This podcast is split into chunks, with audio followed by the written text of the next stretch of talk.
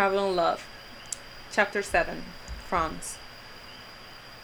Our stop in Italy was short lived. Soon we found ourselves on our last stop, France. There, I spent a lot of time of my own. Not that I minded, I was happy and excited to be in Paris. So I didn't really mind to exploring the city alone.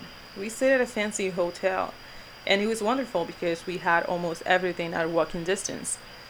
I didn't see much of my girls either, since they were romantically entangled by then, and John, on the other hand, was preoccupied with who knows what.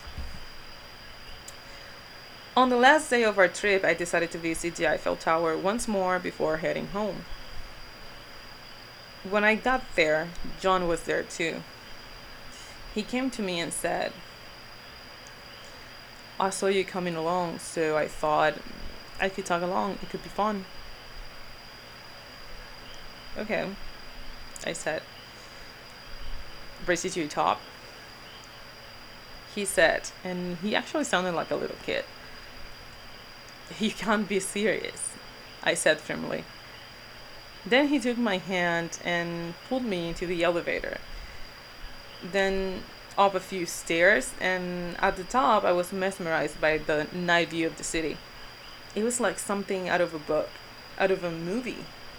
After a long silence, he said, So, what was like to escape from your life and come to scenarios like this?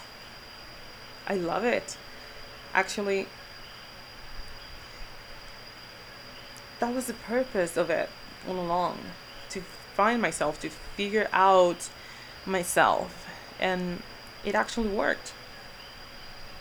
I still, I said, still looking at the distance. Must be hard, huh? He said in a sad voice.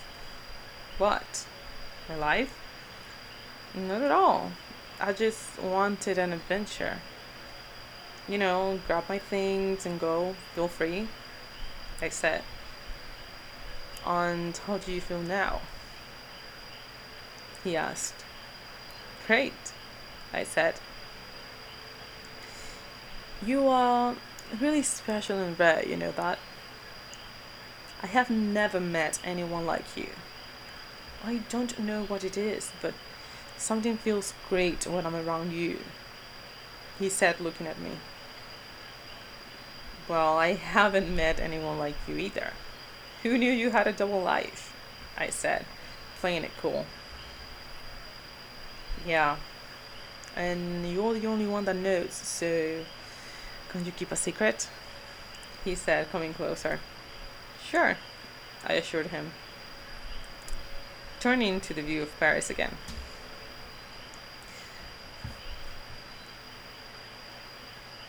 You know, I had a lot of fun with you. I really appreciate everything you've done for me. I didn't want to admit it first, but you were right about most of the things that you said. About what's important in life. And, well, I, I wanted to apologize for judging you wrong. You're a nice guy, and I've loved every second we spent together. Thanks. I have loved it too, he said, like wanting to say something more, but then he did it. He just looked at the distance. Paris is beautiful, I remarked. Not just Paris. You. You take my breath away he said, pulling me towards him, and then he kissed me. Sorry, I. He started to say, and then I kissed him back. That was the last time I spoke to John. In the airport, we didn't take the same plane because he was going back to England. That last night lives in my memories like it was yesterday.